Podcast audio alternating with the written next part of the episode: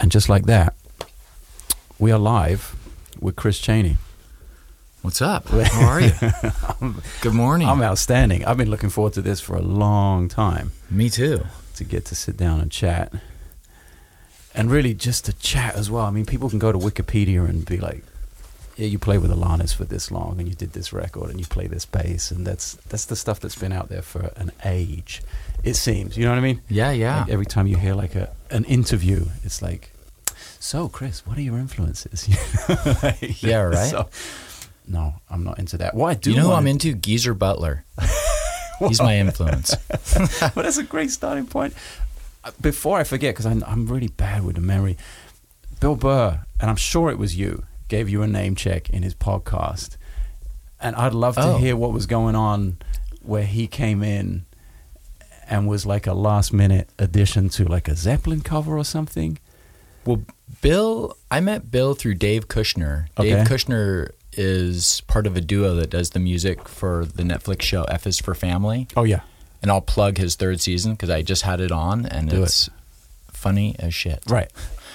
Um, so I met Bill at a school event that is an annual thing that Dave Kushner organizes up at the Wonderland School for his kids. And Bill's a drummer. Uh-huh. Yeah, yeah. this is- and he's a Jane's fan and Okay. a rock fan, a music fan. And he came just to hang, really. Right. So we didn't actually play, I've never played bass with him playing drums right. unless we played highway to hell and i'm totally spacing out but i don't think we did Well, there was something along the but lines but of. I've been friends with him since we met, Okay. and he's come to a few gigs. In fact, we just played two nights ago over at the El Rey, and he came down, and it was a drummer, you know, extravaganza. It was a real Okay. awesome night. We had jo- Josh, who's the drummer of our cover band Royal Machines, Josh Freeze, Josh Freese, yeah. and then Brad Wilk, who's been in a relationship with Juliette Lewis for quite some time. Right. they're like. The perfect duo. They sat in and did some songs. No kidding. And then Chad Smith and my good buddy Andrew Watt Super drum did. fest. Yeah, it was unbelievable drummers. All of them totally different and equally ridiculous. You know, And Bill's like Bill seems like the biggest like genuine music. he's fan. a huge he's a huge fan. I love to see Loves that. Phil Rudd. I Yeah. mean, Phil Rudd is like monolithic. He's this, this not even. I would never even call him like the sleeping giant because he's. It's. I, I read something recently, and someone was trying to make a comparison about John Bonham and Phil Rudd. First of all, not comparable, Okay. but like John Bonham can't do what Phil Rudd can do. Wow. Who was saying that? I don't know where I read this. This is my shitty memory Okay. at the age of almost 50. He- but he, Phil Rudd, I, I, I'm friends with a drummer named Matt Logg, Okay. who is, you know, he actually played on You Ought to Know on the, the Oh. first Alanis record. Okay. So I met him shortly after that. But I think one of his biggest influences, favorite drummers, is Phil Rudd Okay. and he's one of those guys that it's so much deeper. It's like Charlie Watts or someone. Like you can't just get in there and s- try to play an AC. You sound like a bad cover band when you play ACDC on the drums, Right. on, on any instrument for that Sure, matter. Sure. So it's a real art to not, right? Yeah. I. But I love him. Oh Yeah. my god! Yeah. But And yeah, so Bill, Bill is just man. I, He I love the is- kind of childlike thing of it where he talks about you know he'll be headlining the forum yeah. as a stand-up comedian, one dude and a microphone, but they'll go in there at like 11 a.m. and play the forum all day. Like Yeah. take a band in there and just rock out for hours because it's like a childhood dream to play in such an iconic room. I was out of town when that. I was just texting No. him, and I said, "Next time you're here, I'm coming, man." right, right, right, right. and and wh- what is he? What kind of bands does he put together? Are they like kind of? I wasn't there, so Okay. I actually don't. I didn't. I actually, you're informing me. You're, Okay. you're hipping me to this. I don't just know. the fact that he mentioned you on this podcast. I was like, I got to ask you about about the Bill Burr collection. We've just talked about you know music, great drummers. He's a he's such a fan, so Right. we just get into conversations I, I about found that. out about that through this guy Benny Greb, this German drummer that I was working with. He's Okay. like, yeah, I have a beer is coming to the shows and buying my DVDs and s- super fan. Yeah, I was like, See? okay, Yeah. wow.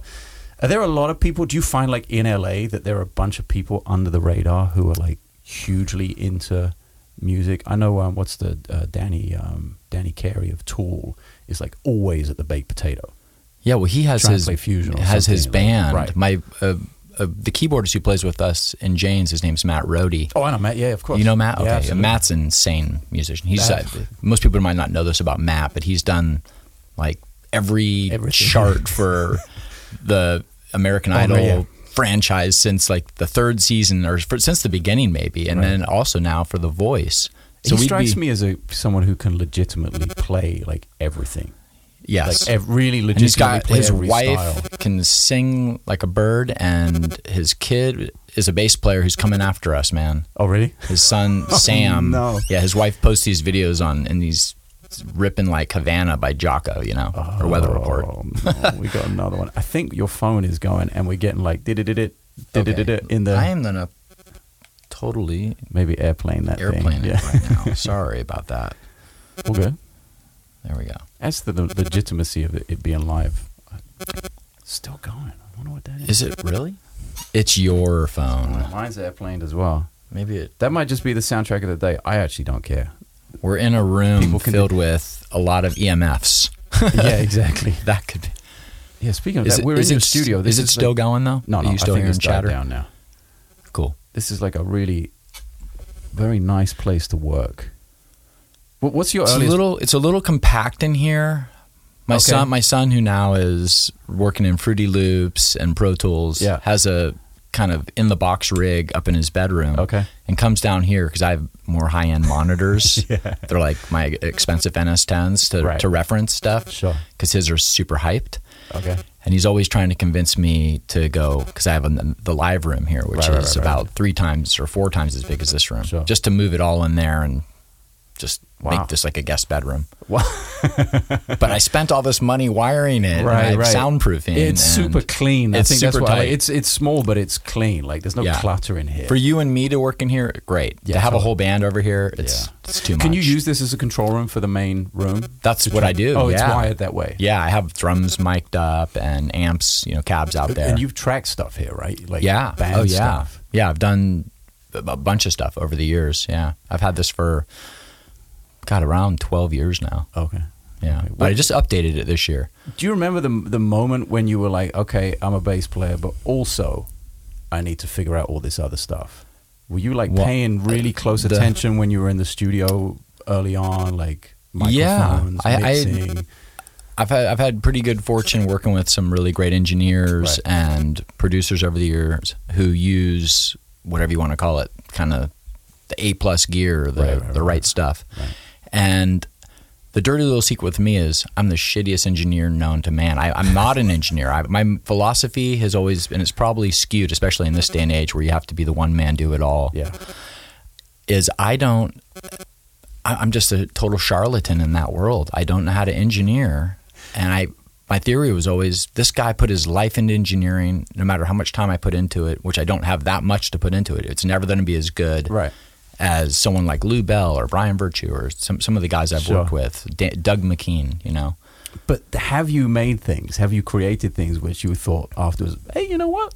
That's all right as a mix, or I, I can live with that. Oh, yeah. like things that were just like like you just described something that should produce a result that's just way off and not good, right? Yeah. being a shot, not really knowing exactly what's going on, but the fact that you paid attention for so many years, what I one of my favorite things is working on a project, and it could be an artist with a set of demos. uh-huh.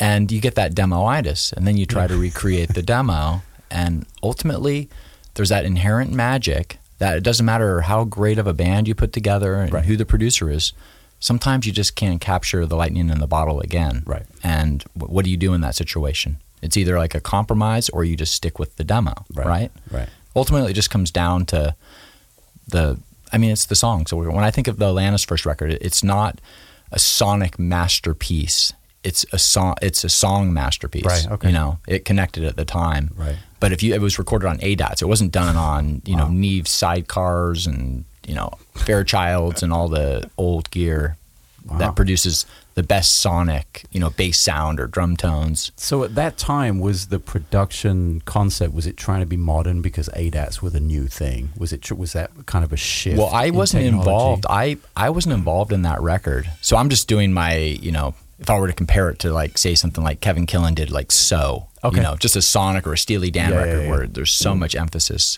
put in on oh we're getting the chatter now sorry It's all good. Mama Bear's home Yeah. so I I came in. I met Alanis probably about three, three four months before the record was released. okay.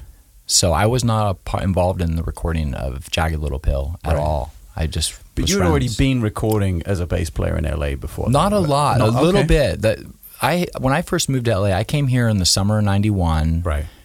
on the advice of a good old friend of mine named Mitch Schwartzback, who was a drummer who went to CSUN, who was really good friends with Gary Novak, Okay. and that was the Gary Novak connection. That's where we met. Okay. Did you guys live together at some point? or Yeah, something? we lived right. together for years. We had a house. We were renting Tim Landers, another incredible bass player. Great bass player. Yeah. Tim Landers had a house that he was renting to us in Woodland Hills, Mm-hmm. and I lived there for years. When Gary was out on the road with Chick, you know, and Oh, doing Electric all Band his too, weekend warrior yeah. stuff, jazz gigs with Brandon Fields, all those Yeah. those days, we were living together, and until basically until I got married Okay. and you know that was a whole other era i mean i i was introduced to jimmy earl when i got here he was my like i would say a mentor Like, Okay. my, my first mentor in la gary introduced me to him i had Right. heard of jimmy earl as he's the bass player for stanley clark which is already a feat Right. like he's the bass player for stanley okay Okay. Yeah.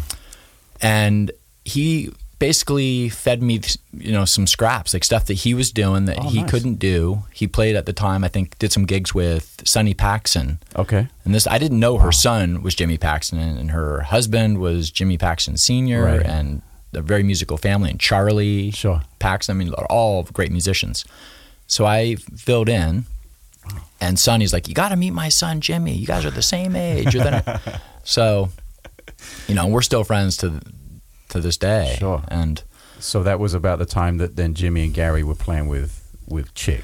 Yeah, that happened Like- probably about a year or two later. Maybe, Okay. yeah. I can't remember the exact time. Wasn't it around like 93, 94? Yeah. Paint the World. That album. Yeah, exactly. It was Exactly. so it was around that time. Did, w- being around those guys, I know you played at the Baked Potato a bunch, and w- it was in that sort of like you know. I got detoured. I was. I was. I was like, my. I was getting my my act together, and because I grew up playing, not playing jazz, Right. playing rock, and But you Gary, got off the I, rock went, I went to rails for a Berkeley second. and then didn't quite finish on the advice of coming out to LA. Nice. And I'm like six credits shy or two courses, academic courses shy of actually getting a, a bachelor Nice. They performance. should have given you one by now. Come on. I, I, you know, I don't, I, I wouldn't. I'm a humble cat. I don't expect anything. But I, you know, came out here and I once I got to Berkeley. Actually, I'll backtrack. I that's when I really dug into harmony theory. I had an amazing bass teacher in high school who was teaching me, unbeknownst to me, like John Schofield, Oh, okay. so, like bass lines, like it was Daryl kinda Jones from seeping in Still there. Warm, Yeah. yeah, stuff yeah. like that. Meanwhile, I was into Zeppelin and John Paul Jones and you know Yeah. Entwistle and the Beatles and 100%. Geddy Lee and Yeah, yeah. Chris Squire, you know, Geezer. No. but I got out here and met some really great people who, you know, just the ball started rolling for me. I started playing at the Spud and then I got this call, a random call to help my friend audition for this girl who was signed to Madonna's new label. Okay. So this was in the days of cassettes. I had to go. I drove on down to Sunset Boulevard to Atlas Third Rail Management, picked up a cassette with three songs that were on Jagged Little Pill. Nice. I had a little Subaru at the time, and I didn't have a chance to learn them. So I went to Third Encore where the audition was being held, Wow. and I sat in my car with like my bass neck out the window, trying to decipher "Forgiven." I think like "Hand in My Pocket" and "You Ought to Know." Those Yeah. were the songs I believe. And I go in. I w- I wasn't really thinking anything of it in terms of me getting the gig. I was really trying to help my friend who was the guitarist who was going out for the gig. Okay. And at the time, like I said, I was just really starting to make my own way. I'd been in LA a few years now, about Right. three and a half years, and could pay my rent playing bass, Right, which right, is right. an accomplishment. Big time. Right? Still is. Yeah. So what- I know. I, I don't take it for granted. I always say I'm a lifer. I'll be playing clubs or big arena. I don't care. I just Right. love, you know, playing, making music. Exactly. So I got the call back, which was shocking to me. and my buddy was calling me, and he didn't get the call back, which Oh, was a man. bummer because we were we were good buddies. Anyway, later that day, you know, I was with Gary Novak and Jimmy Earl, and we were up at Jimmy's house, and they're like, I don't know, man, like you know, because stuff was like I was just starting to dig in a little bit Right. in town, and I I didn't know at the time, but as soon as you leave town, you're not available. So if you get a call, You leave for a weekend, basically you're Yeah. gone for six months in everyone's mind. Isn't- somebody else isn't is taking that crazy? gig. Yeah. You know, wherever wherever you are on the list of getting the call, it doesn't matter if Right. you're the first guy to get called or the fifteenth guy. Right. They have to find somebody. I mean, it, also to me, you you strike me as the guy who's kind of bridged both of those worlds really well. I, I know Thank you. Hmm. cer- I know certain people who are just I do not leave. That's it. I'm in town. Yeah. I'm by the phone. Tim Pierce is like that. He's the guy that said, "I don't care." I remember talking to him. If for anyone who doesn't know, if Tim Pierce is one of the first call session guitarists and has been Right. for decades. And I remember the first time I worked with him, he's like, you know, it doesn't matter if it's like a fifty dollar demo or I'm Yeah. getting paid double scale for every minute I'm there. I heard 12 this hours, from from Sterloid, from Aaron Sterling. Oh, First yeah. time, years Oh, ago, yeah. fifteen years ago, we were on a record day, and I was like, "Oh, so when are you going out next?" And he's like, "I don't go out." I said, "I'll fly somewhere to record for a couple of days with my drums, but I'm an in town guy and I have no interest in touring." Yeah, it's hard. A Tour- decade later, he finally went out with Mayer. I think it was just too much of a fun gig, and he was Yeah, he's involved in got the well. Sean process. Hurley's playing bass, Exactly. That or family Pino, kind of vibe. whoever. Right. It's one of those guys, but both insane bass players and great people. Right. And it's But I like- looked at him. I was like, "Wow, you're just n- not going to leave." You know, I totally didn't get it at the time. and it's but- probably a good. You know, he's probably making. It's great music. Yeah. great people. It's like the three three wins, and you're getting paid probably pretty damn well Totally. because it's an A plus level tour, right? Hundred percent. But yeah, so uh, did that just sort of happen naturally for you that you were able to go out and when the Janes thing came along and there was touring or whenever there is touring now, like you Yeah, with, with Jane's, we toured a bit. When I first joined Jane's, well, it came after the Atlantis tours. I almost had like a nervous breakdown after the, after the first Jagged Little Pill tour. Those 19 months nonstop, and we yeah. basically circled the earth three times, and each time incrementally moving up in c- venue capacities. We started off in like clubs, theaters, then did another lap around the globe doing Staples Center size, forum size places Right. then went to amphitheaters and all the while each year doing festivals in Europe Right, and, and you know playing Just for bi- ramping it really up big slowly. shows Yeah, yeah, yeah. you know so that was my real first taste of like god man I am just I don't live in LA I'm, I would come home for a week after 12 weeks and then have to go right back out for another 8 8 or 9 weeks and how how was she as a singer in terms of like did she like to do five shows a, a week or was she kind Yeah, of like, she doesn't belt it out. It sounds like she belts it out, but she doesn't belt it out to a point where she would lose her voice. She Okay. she's a really dynamic, amazing amazing singer Right. and but kind of qui- on the quieter side and it afforded her a real range and longevity so she could do multiple nights in a row. wow. And you know the other thing at that time I remember we had to kind of scourge together cover songs Oh yeah, to make up the because set. we were playing one album. Here's the funny thing about that tour is we couldn't play. Like I, you know, if I have friends who like talk about, you know, my buddy Taylor who's in the Foo Fighters, who Right. was on the drummer on the tour. He's like, man, we play for three hours with the Foos. Right.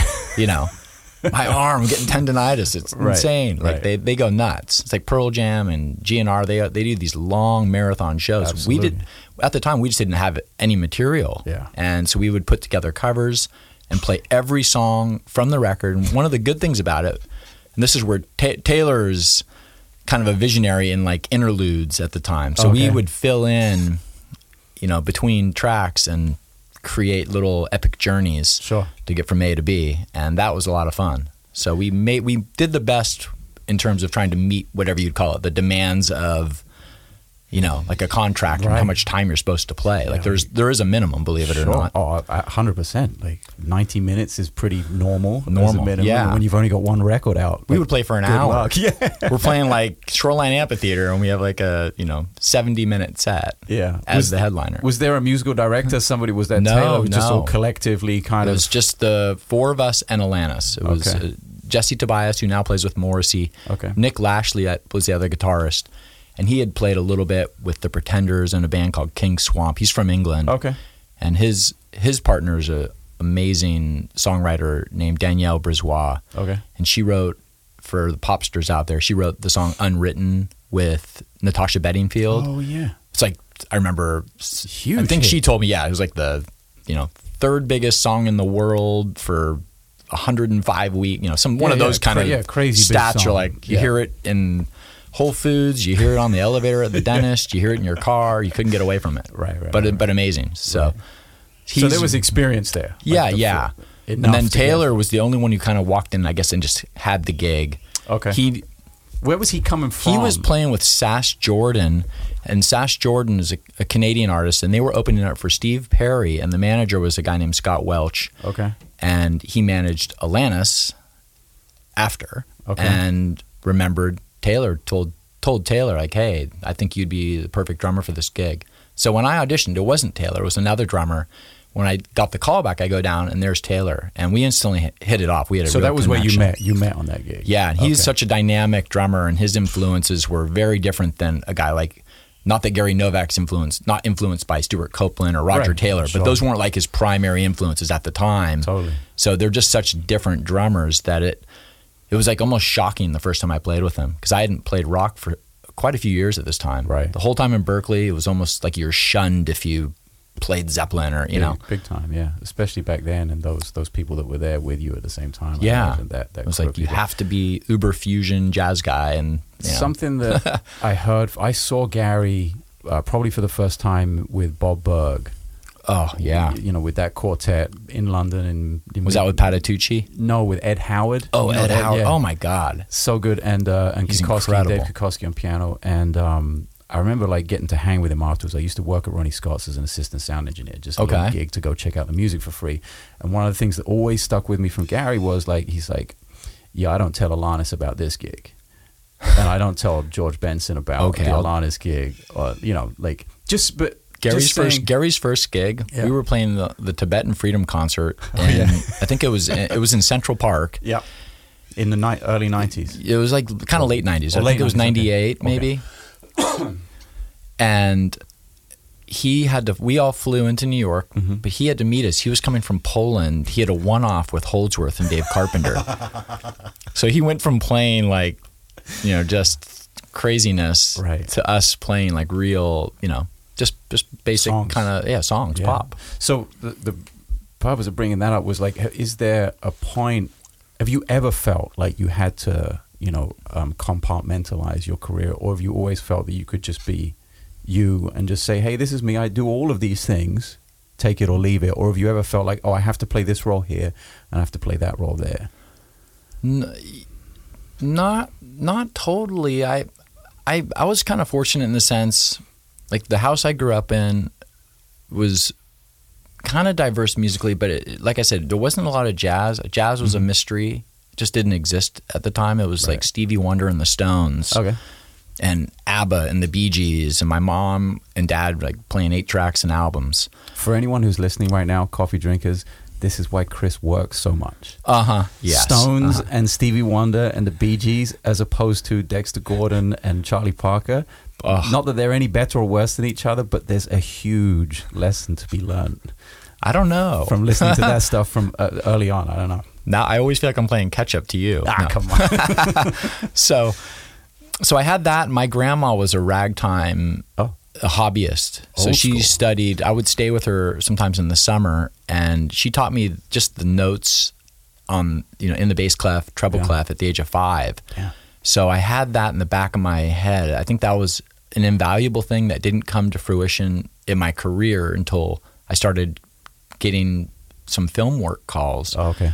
because I, I when I first got here, no one was handing me charts of notated bass. You know, you just learn songs and play Sure. 'em. play them. Yeah. And then I, when I finally got kind of a break into that world, I, I brushed up. You know, I Right. pull out like Samandal and Omnibuck, Dot Sure. Sour, Cello Suites. Yeah. Just to get different types of reading under my belt, like reading without accidentals for those readers out there, and readers with only accidentals without even a key center, like an right. Omnibuck, where they just write all the flats and sharps in. And then I got on this film date, and it's a lot of pillows, you know, or goose eggs, big whole notes for you, Yeah. tied into another whole note. Right. You just got to play the one strong. yeah, exactly. And But watch then the you'd also, conductor. on the same thing, have to kind of mimic like a synth bass that Yeah. was a pre-record that might be at a tempo of like 120 Sure. and they want it muted Right, right, kind of like the keyboard sound so it's I had to, you had to be adaptable and then read it on the spot so there was Yeah. a whole challenge to that and it's not maybe the most creative it's a different type of creativity actually it's not you're not coming up with a part you're trying to you know replicate someone's vision Sure. their idea and do it the best you can so there's authenticity to it and and commit it to tape forever. yeah, That's yeah, always uh, always, always Yeah. kind of hanging in the back of my mind when I'm in the studio. It's like, oh, this is going to be around yeah. long after me. and you don't get a chance to punch on those. Not not too much. You, Exactly. you know, if you make a big clam bake, definitely. But Yeah. in general, you you want to. I I do like. I take some deep breaths before I do those film dates. I really do because if I don't, I've, I for initially I would be working with a guy like say John Robinson or Jr. on Mm-hmm. drums, who's an amazing reader. I always felt like I am the young guy here. I don't want to be the one slowing the ship down. I don't want to screw up. So you now- found there was a little extra pressure in the beginning of being the young guy, or Nope, not from anybody. And but no one from- but ju- maybe just i- within from yourself, me. yeah. I'm going. God, I can't believe I'm playing with the drummer who played on Rock with you. right? You know this guy, and he's the coolest guy ever. To top it off, Right, You right. know, and he's reading it down, gnarly drum and bass. You know patterns that to make it sound like you and execute it like that. That's a high level. Yeah. So I thank my grandma for teaching me how to read, and I unearthed it. You know, 30 years later in my life or Right. whatever. That's a question I get so much is about, hey, is it important to read music? You know, like I always say yes because You- it's- why is it not important to broaden your horizons and have more ability? But as you just said, like it can, it can, there can be a really long time between learning it and actually using it, Yeah. you know. And The thing about reading that I find so important is when you talk about people who know, you know, second, third languages and the amount of effort that goes into that, Right. reading doesn't you don't have to invest that amount of time literally because you're dealing with 12 notes Right. and then just the range of your instrument, yeah, right? And then if just understanding the rhythms. rhythm, yeah. So it's a combination of that. I mean, obviously you can do crescendos, decrescendos, dynamics, Dynamics, all the yeah, little articulation. minutia of what that entails. Right. But in general, what it affords you is anything that's ever that you've ever heard, you now have at your fingertips Right. and can read it. With You know? um you Any style. You told me a story recently about going to sub in the Foo Fighters. Oh, yeah, how that yeah. was like a massive process and you had to learn all this music and yeah, like, they they play a long sh- show Like, and they might long have shows. like 30 songs in their set. 30 and- songs, segues, intros, Yeah. stuff that's not on the record, stuff you have to listen to board tapes with. Um, Yeah. Did you write any cheat sheets out I, for that? I, I didn't. And the, Okay. the, the funniest thing about it is it didn't happen until July. Nate, the story is Nate Mendel, who's an awesome bass player, Right. been with the Foo since the beginning, and his wife was pregnant with twins. Right. So he reached out to me like back in February and said, Cheney, we, I, there's a good chance. I, you gonna never know need what's going to someone, happen, but I, kind of need you waiting in the wings if, if you're cool with that. And I'm, Right. of course, I'm. I've, I met Dave in '96 on tour with Atlantis. Taylor and I were playing with Atlantis, and we met Grohl at that point. okay. And that's when Taylor met Grohl for the first yeah, time? that- Oh, Okay. we all met him. We were on a show in Lyon, uh, opening both of us opening up for Neil Young. Wow. Atlantis hadn't totally like blown up in France Right, yet, or right, right, you know, right, in Lyon yet. yeah. so that was our first that was the first time I met Nate, but we've been friends over the years and Taylor's been one of my closest friends all during this over the last 20 years, Right. 23 years really since we met. And I ended up getting this call. This was the second time. I once had to fill in before, but he ended up getting back in time for the gig. Okay. So I've just sat in a couple times. right. I've seen a video of that, I think. Yeah, which is really, you know, fun. You just get up and play a song. and- Totally. And Dave makes Dave's a crack kinda- about you being on every co- Oh, TV God. commercial or something. I was like, come Oh, yeah. on, Grohl. Oh yeah. Oh, no, he- I, I love Dave. He he he can do that. yeah. but And he's not wrong either. You've played on No, a ton of no. commercials. but I didn't play on that one. On that no, one, no. I, I that's why I said I wish. Right, right, right, right, right, right, right. If you're singing it, I Yeah. wish I played on it. yeah. No.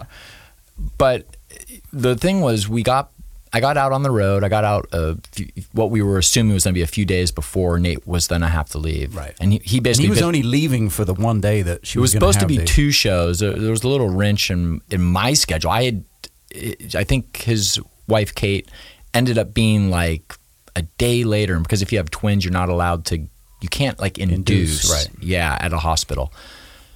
But my problem was I was a part of a wedding party for my brother-in-law. Oh. So I was Kind of slated to important. play the first night at Fenway Park and couldn't do it. I felt like such a douchebag. I'm like, I can't. But I had told you know the management back in February I, I have to leave That by this night, day. yeah, Yeah, yeah, So I played the show in Pittsburgh, and we were gonna rehearse. Since I was out there, they have a jam room backstage, kind of like what we do with Jane's Sure. and we were going to play all- just the intros and kind of outros of every Right. song, just keys, little segues, that kind of stuff. And then every time we go in there, Taylor is such a Jane's fan, we would just play like Three Days or like Oh, old Eric Avery, old Eric Avery bass lines, basically. You know, or Wow. we just jam. Right. So I hadn't played one Foo Fighters song, intro, outro, other than in my hotel room Right. with my headphones and a borrowed bass of Nate's. Wow. Because I didn't even bring a bass out. I just used, we're similar like build or physique. So Okay. I just used his, I'd played his P basses backstage and they're set up kind of like how I have mine set up. Right. Wow. So I just played all of his. So that was it. I got on stage and just did it. And thank God it wasn't, there was no like major train wreck or clam festival, you know. Nice, nice. But it was awesome. They have great, they have carpet on their stage, which is, I think, That is another nice. kind of secret. Most people get into bigger, they play obviously, you know, big arenas. Yeah. And the Stadium. sound in them as a bass player is horrible. Nate is Yeah. actually one of the guys in the band that's on in ears Okay. which was also I was I have in ears, but I was a greenhorn. I I'd never really done a full show with Jane's with in ears. wow. I just like to feel it. So you, know, use a the- wedge and just deal. Yeah. Wow. Yeah. So, but I, and I have ear- I have earplugs that have filter cuts. I was going to say, how are your ears after all these my years my of ears are doing that? I mean, I've definitely lost a little hearing in Right. my life for the expense of what I would call like Symbols. the pleasure of the soulful feeling of like getting hit with the actual music versus Right. being like just in your ears. Yeah. But I've gotten better now about kind of dialing in a mix with in your monitors and. I definitely can see the benefits of that, and I Mm-hmm. Right. can really hear the details of things in a cavernous place that you wouldn't get if you don't have them. Right. You know, Yeah, it's the, the the sound coming back. I've I haven't hardly played in many stadiums at all, but the few times I have, it's like what what am I doing here? It's a just wash. floating. ar- Yeah, exactly. Well, that's why the Foo Fighters have the, they put carpet on the stage, so you get up there, it has like this dead quality, but meanwhile you're in the a forum. little bit like this room kind of vibe. Yeah, yeah, I have like sound panels, so they Yeah. they create that, and That's awesome. it's the best sounding stage I've ever been on. I even told, I think I told Dave or Taylor, I said after, God, your stage sounds incredible. Do they have quite a bit of volume on the stage, side fills and wedges, or is it Not pretty not quiet? crazy. Okay. No, it's like normal. okay, I mean, it's like a normal rock band. It's not excessively loud, but it's not quiet. You know, it's just, it's it's it's pumping. and do they? h- How is Dave like playing more than three or four shows a week? Like that's a screamer of a gig, right? Yeah, That's I mean, like- he puts uh, there's Dave's insane. He puts hundred percent into everything he does. I, I I've been playing. We just did two shows about about a week ago. He had, he had done this track over the summer. At the end of the summer, he released it. It's called Play, and it's a 23 minute song where Dave played every I saw instrument that, yeah. plays the bass, guitars, Yeah. timpanis, and percussion, drums. There's no vocals. Right. And three different guitar tracks. And he, being Dave, executed them all in one take. And you know he's not known as like a keyboardist, so he Right, you right, know right. he would get to. I mean, he told me that he would get to like the twentieth minute of a song, of the song. You know, it's only three minutes left, Right. And then like whatever, hit a wrong note or change some, miss miss some aspect of it as you Right. do when you're recording, especially 20 minutes into Yeah. a song. Hopefully, it happens in the first minute. Right, right, right, right. then you can, so it, it you know took a little time to get all those tracks down, but it's such an amazing piece of music. Right. It's almost I look at it like you know like five or six suites all kind of connected. Sure. And so we had to. He reached out to me a couple months ago and said, "Hey, I want to perform this at Warren Haynes Christmas Jam." Oh shit. So we just went and did that last week and we got snowed in. First of all, we turned the song from 23 minutes into 39 minutes by having extended extended solos and he got an amazing group of people together too. He, you know, Jason Faulkner's Oh yeah. a, one of the guitarists. Alan Johannes is one of the guitarists. Elaine Allen, Right. And um, Barrett Jones played guitar, Yeah, wow. Greg Kirsten played keyboard, Jeez. and Drew Hester played percussion. Wow. And Drew's the drummer. You know, he's played with like Joe Walsh and Where Stevie were you doing Nicks. this to get We- snowed in? in Asheville, North Carolina. Oh, wow. The, right near the Moog factory. No. He's been doing it. This was, I think, the 30th year Warren Haynes Christmas Jam. It's Habitat for Humanity. It's a charity gig. Right, right, right. So we wake up the next morning after the show. It was awesome. Yeah. And Dave sends a text, "Hey, you guys want to get? We were stuck. You guys want to get a jam together?" And even in Dave's head, like we thought, just like a jam in Asheville, we go to like a little club, Right. so we show up at seven o'clock to this place, and it was a full on show. There was a thousand people outside.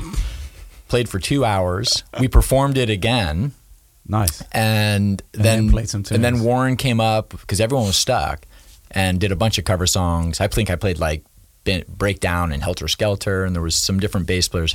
The bass player Jorgen, who plays with Government Mule, was Okay. there, Nice. and another great bass player who I had met. His name's Robert Kearns, who plays with Cheryl Crow Okay. he's a Nashville guy. Yeah. So it was a love fest. Everyone got to jam, a lot of guitar solos, and you know Nice. it was cool. When when do you feel? I always like to ask this question. When do you feel like the most pressure to be you, Oh God, I I or is there, or do you not? You just kind of you roll with it. I, I think that I feel the most pressure in trying to juggle. Honestly, I have two teenagers, Ah. and my daughter is in the last six months before she leaves the nest. You know, she's Yeah. applying to colleges right now. So I I think the most pressure would be for me based around guilt of my. I've been very busy. Like the last two months, I barely had a day off, Sure. and I'm like, this is the last year she's in our house. Right. Like, I'm never here. I got How is- to carve how- out time. How has so. that been generally, like over the course of their lives, like since having kids and working so much? I mean, that's that's where I stopped. That's when I that was the first. I mean, well, I will. I'll, I'll say the first inclination of I don't want to tour extensively Right. came after I had done that first Jagged Little Pill tour. Even though the next one we did was 14 months. That was before kids. And I remember when I was in Jane's, we, well, I am in Jane's, but when I Right. was in Jane's, right in the beginning, we did a long tour and we were in Europe for two months and my wife had just had our son Wow. and they came out for like three weeks and just the, With a it was newborn. ama- yeah, with a newborn, the craziness of having, you know, he's in a sling, my daughter's two. The guys in the band were amazing putting up with me and, you know, like two, like well, a newborn and then a, the terrible twos that Right, age, you know, right, right, right, right. in a confined space. yeah. But after that tour, I didn't really do much touring. I would I went out with Robin Ford a little bit, Michael Landau, did like, you know, two, three week kind of Right. jaunts or a week here or there, a bunch of one offs, but I mean, um, nothing extensive. I'm asking for the listeners, but I'm also asking purely selfishly for me because I'm about to head down that path and like not want to be on the road. I already don't Yeah. want to be on the road. I'm already Yeah. there, but it's it's definitely been a tough balance to strike.